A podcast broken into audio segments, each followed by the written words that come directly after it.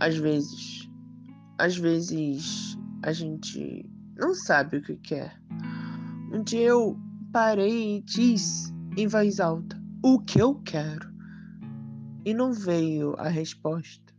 Também esse todo alvoroço, cantaria, escândalo. Hum? Ninguém iria escutar, ninguém iria se importar, ou até mesmo não saberia responder. Realmente, não sei o que eu quero, o que eu sinto, o que eu desejo.